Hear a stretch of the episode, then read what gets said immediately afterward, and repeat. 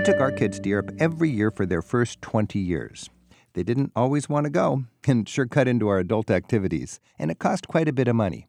But in retrospect, it was well worth the sacrifice, the money, and it actually gave us lifelong memories that we cherish to this day. And I consider taking your kids on the road to be good parenting. There are lots of challenges and questions about taking kids into foreign countries, and we're joined today by two well traveled moms for some practical advice. We'll talk about how to travel well with your kids in that childhood sweet spot, somewhere between the ages of 5 and 10, 5, 11, something like that. We're joined by European tour guide Tina Hiti from Slovenia and Ashley Steel, who's the co author of a book called 100 Tips for Traveling with Kids in Europe. Ashley and Tina, thanks for joining us. Thank you, Rick. Thank you. So you've been at this for a little while. Ashley, how old are your kids now? They are now 14 and 17. So you've had a little experience traveling with kids abroad. And Tina, how old are your kids? Nine and seven now. Nine and seven. So if you think back on that beautiful time, I think, you know, five, you know, little tiny kids, that's a different story. I mean, I always joke when, when they have little toddlers and people say, where should we take our kids? I say to grandma and grandpa's on the way to the airport, so you can have you know a break from the kids when they're little mm. tiny toddlers. But after five or six, I think it becomes a little more realistic. Tina, they're right in that mm-hmm. age right now. What is one of the the joys of travel you can remember? I think one of the biggest joys is that you see world through their eyes and it's so much more colorful and it's just happier and you know certain things that they see it's just different because I've been traveling through Europe a lot being a guide and, you know, I know a lot of the places where we went. We always chose a destination where we have already been. So it didn't bring any nervousness that we're not seeing everything as adults. As adults, so we were idea. totally yeah. relaxed with whatever they wanted to do, and that's what we did afterwards. So you but, went to a place where you didn't have a big agenda as adults yes, of things to yes, accomplish. And yeah. if you think back, what do your children talk about? What are some of the memories you realized, and you didn't know at the time, but you get home and oh, that had a real impact. oh them. yeah, we still talk about the Eiffel Tower. It's still one of their favorite things. We we have a little joke aside, and we say, oh, it's the big metal piece standing out there. What is that? and they will always remember how we were warming up our butts up on Mount Etna in Sicily. And they still talk about how cool that was. It was so cold. Yeah, I warmed up my butt on the top of Mount Etna, and it's even as a, an adult child, that was something I'll never forget. It's a fun memory. Ashley, when you think back on when your kids were in this uh, grade school age, what are some of the things that they recall vividly and, and still talk about to this day that you're glad as a parent you, you helped them experience? I think that having all those cohesive family memories is one of the best parts of all our travels. So we have this shared stories of they really love these sausages on the street in Vienna where you poked a hole in a loaf of French bread and put the sausage in the bread. And it's something so small and it's not really that exciting now, but it, as a kid, it was fantastic. You know, you put the sausage in the bread. I know what you mean. That was that was, and and um, even little candies. My kids were. Mm-hmm. They have these um, chocolate eggs in Europe with a can, mm-hmm. with a toy Kinder inside. Egg. Oh Kinder yeah. eggs. yeah. Oh my goodness. Tell they me a Kinder egg story. Yeah. Well, they, they, my kids love Kinder eggs, and apparently you're not supposed to have them in the U.S. because they're a toy encased in food or something. Oh, dangerous. So every time, when we, even just a trip to Canada, they are the first thing on their mind is Kinder eggs. We can be risky. We yeah, can have it's toys crazy, in our just crazy. Yeah. Tina, Kinder eggs with your kids? Well, we're Europeans, so we get them all the time. but let's say the biggest excitement in food was when we were in Tuscany. It was their first gelato that they Oh ever ate gosh. when they were little. And I still vividly remember uh, the little one was still a toddler. He was in a stroller and he was doing, mm, mum, mum, mm, so good. Oh, so he even appreciated a good yes. gelato. yes. You know, when you're a parent planning a family vacation, you have a lot of decisions, really fundamental decisions about what itinerary are you going to do. Ashley, what are some tips? Uh, you've written 100 tips for traveling with kids in Europe. What itineraries make sense for a family? I think that a balance between what I call the icons, the things everybody's heard of, and your kids, you know, they want to see a few of those because those are what they can tell their friends about. They can put them on social media. They get very excited. But you also want some time to see really Europe, to be in Europe. I mean, there are no very few Parisians at the Eiffel Tower. So you really want some time, perhaps in a small town, a little time to get lost, to do nothing. Yeah, you know, I, I found that one of the best family tips we took was split between Venice and the Cinque Terre. Perfect. So you got Venice, which is all the sightseeing and the great churches and unforgettable city, great for kids if they can swim. And then on the, it's a direct train line over to the Cinque Terre, the Italian Riviera. Free time on the beach and hiking through the vineyards. It was wonderful. Another great itinerary we had was pick up the family at the airport in Vienna, do all the stuff in the Alps, and finish the trip with your rental car in Zurich in Switzerland. And it's just nonstop fun in the mountains. Tina, mm-hmm. what's the favorite itinerary you had for your family? Well, probably when we went and traveled through France for about 16 days mm-hmm. and we did the whole loop. We wanted to visit a friend and we kind of added a few things into that. So we added a few mountain hikes, we added a few big cities, couple of castles, and then just a relaxed, chill time to be with friends. Like Ashley says, a balance. Yes, a Uh, I balance think that's between good. everything. I think adults can Yeah. just jam through a lot of museums and great cities, but to have a balance is a good idea, Ashley. We took a tour following Salvador Dali. It was unplanned, and we ended up in Figueres, where his mausoleum is, and it's a crazy place. I mean, kids might be intimidated by some kinds of art museum, but you know, building with Salvador eggs Dali on top Museum, now and that would be- cars with plants growing out of it. I mean, it was really exciting. And then we ended up in Cadaqués, where he you can visit his house and also sit on the mm-hmm. beach and, And paint thi- rocks. that's a way to get the kids engaged in the art, and it's Salvador Dali. You know, just it's wild. This is Travel with Rick Steves. We're talking taking your child to Europe. We're talking with Tina Hiti and Ashley Steel, who writes a book called 100 Tips for Traveling with Kids in Europe. Our phone number is 877 333 7425. And James is calling in from Blackstone, Massachusetts. James, do you have some experience you've learned from traveling with kids in Europe? Well, h- hi, Rick. Uh, this is actually going to be our first time traveling with our children and grandchildren. And um obviously, when it's just adults, it's a little bit easier uh, as far as you know the pace and things like that. My wife and I have traveled to Europe uh, on a few occasions, but this will be the first time with our older children and their five and ten year olds. So we were not quite sure as far as the pacing. We figured we were going to have to kind of cut it back, but we also wanted to keep it interesting for them as well. We're going to be spending four nights in Rome and four nights in Athens. Whoa, those are pretty demanding cities, so you're going to have to be on the ball as parents and grandparents. Ashley, what's some advice if you got a five year old and 10 year old and you, you want to keep them engaged and, and safe and not exhausted in Rome and Athens? there are so many fun places in Rome. I mean, there's fountains, and then there's the the ruins where they raced the Roman chariots. I think most kids are mm-hmm. pretty excited about those kinds of looking at the Colosseum and hearing stories about what really happened there. And you write in your book the importance of preparing before the trip so the kids know what they're going to see. That would be critical for both Rome, ancient Rome, and Athens. Yes, and I think for a five and ten year old preparing for ancient Rome, learning about you know what the ancient Romans did and mm-hmm. mythology is not too complicated. I think kids love that kind of stories. Remember, James, it's hot and it's crowded in both of those destinations, so it's critical that you get reservations in advance when you can. Get an early start and stay out late and try to avoid all the cruise groups and so on that pack those two cities during the middle of the day. Does that make sense? Yes, it does very much. Yeah, to, for the kids to know a little bit about, you know, the Acropolis before they climb up to that hill is going to make a huge difference. It is worth considering if you've got a family hiring a private guide who can mm-hmm. tailor the experience to the kids' interests. And I know the guides who are friends of mine in mm-hmm. Europe love to take families around because you can organize your tour to the interests of the kids and it actually becomes more fun for the parents too. Tina, any thoughts on that? Yes, I agree with that completely.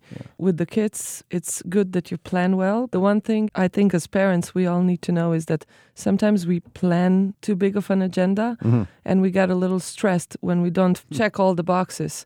And I think when you're traveling with kids, you have to know that half of those boxes will be unchecked because you just can't do it all. And I think what's important is really giving the kids the highlights assuring that they will see whatever they've seen on television, preparing them for the big sites, giving them books beforehand, actively make them think about what they are seeing. For example, what I always do when I travel with kids, we do travel journal, but it's not just a journal. We call it rag dish journal. And we do paint inside. We take stones. We put a little mud on the papers. We do a scavenger hunt. So when you see that there's interest spam is hmm. going lower, you can pull that journal out and sit in a nice park and just do something fun with it. And it's all of you, all the family members are doing something fun with it. I love that because it's tactile. It's Yes. got, I, I used to send postcards home and I would put a little bit of sauerkraut under the postage yes, stamp. yes, so good, so good. I would send, send some sauerkraut home and talk about the sauerkraut and put a chocolate stain on it. Yes, And so you on. can make a stain lock if you want of all the foods you've eaten, and the kids love it because it's something. You know, parents were so many times so serious at home, Yeah. and when we go traveling, we can be a little goofy, and kids like that. And- Ashley, any thoughts about uh, journaling for small oh, kids? love journaling with small kids, and we mm-hmm. bring just in a big Ziploc bag a mm-hmm. tape and some scissors so we mm-hmm. can Very stop important. anywhere and just Yeah. cut out the picture from the brochure, tape it Yes. right in. Glue uh, stick. we haven't put kind of stains of food yet, but I think we're gonna even Yeah. Yeah. next trip, even if I don't have kids. Take that home sounds some great. sauerkraut. All right, James, there's some ideas for you. Thank you so very much. Have a great time, and what a wonderful uh, kind of uh, grandparenting and parenting to take the kids to Rome and Athens when they're five and nine years old. And Scott's calling from Reno. Scott, thanks for your call. Hi, thanks for taking my call, Rick. Yeah. My wife and I are going to be taking our five year old and eight year old uh, to Nice soon. I'm actually going to be racing a triathlon, and this will be my our kids' uh, first trip to Europe. I was wondering what kind of strategies you might recommend to help our kids encounter and deal with both jet lag and I think the culture shock. Uh, we're going to be mm-hmm. arriving in Nice. This is really our first stop after connecting in London. So, wondering for a five year old and eight year old what might be some good strategies. So, Ashley, every time you take your kids to Europe, they're dealing with eight or nine hours, 10 hours of culture shock. Absolutely. How does a child, let's see, how old are your kids, Scott? Uh, a five year old daughter and an eight year old son. Okay. So it's tough for kids to deal with jet uh, lag. I think that the kids are going to start to fall asleep and wake up at the right time slowly. And the most important thing is for the parents to stick with the kids. When the parents try to get rid of jet lag on their own, they end up exhausted mm. because the kids are going to sleep when the kids are going to sleep. So helping them go to bed at the right time, waking them up a little early in the morning, that's great. But you need to also then go to So bed. do you try to keep people awake on the first day until an early bedtime? yes. I think. I think that's critical. I remember once uh, in Italy noticing uh, my wife and I were having a particularly sane and peaceful dinner, and we looked over, and, and my son was literally sleeping face down in his spaghetti. and it was jet lag. You know, it's just hard for the kids to stay up because they don't know what's going on, but they need to somehow adjust. And uh, the sooner you can get to European time, the better. But I like Ashley's point of if the parents overcome it quicker than the kids, you really haven't accomplished much. And there's some fun things in Europe. People tend to stay out later and have a nice late dinner. And maybe at home that's difficult, but if you let jet lag work in your favor, you can you know, wake up really early when the kids wake up early and see dawn or stay out for those nice So you uh, could dinners. get a, a jump. Tina, any thoughts about uh, culture shock and jet lag for the kids? I would say for the culture shock, I always try to ask the kids. So, what do you feel that it's different over here? Do mm-hmm. you recognize something that people do here differently than we do? And I try to explain why. And I think they then are more attentive, or just, you know, their attention span is bigger when you say, This is not like home. And then you explain why it's not like home. So make it part of the conversation. Yeah. And in every town we've talked about with kids so Yeah. far, Rome, Athens, and now with Scott and Nice, wonderful promenades where you can be out. Mm-hmm. Yes. Make a point's got to be out when everybody's walking and strolling. And then it's sort of like a cultural scavenger hunt. And you can walk with the kids and go, oh, what's that over there? You'll find some street musicians and, and Mm-hmm. Entertainers in the street. That's a lot of fun. You can eat some street food and, uh, you know, introduce yourself gradually to the culture. They have different money. Look at this. And Yeah. who's on the money? Oh, it's not, it's not President Yeah. Lincoln. And the so on. language as well. You And- know, talk talk them the basics of the language and see how And they roll their it, tongues yeah. and use it. And let's go to the shop and let's buy it and let's be locals. I I- remember when we were in France, we were in this small village and everybody was walking with a baguette and our little son was like, "Why, mom? Everybody's walking with a baguette." And I just said, "Do you want to walk with a baguette too?" So we just went and bought a baguette.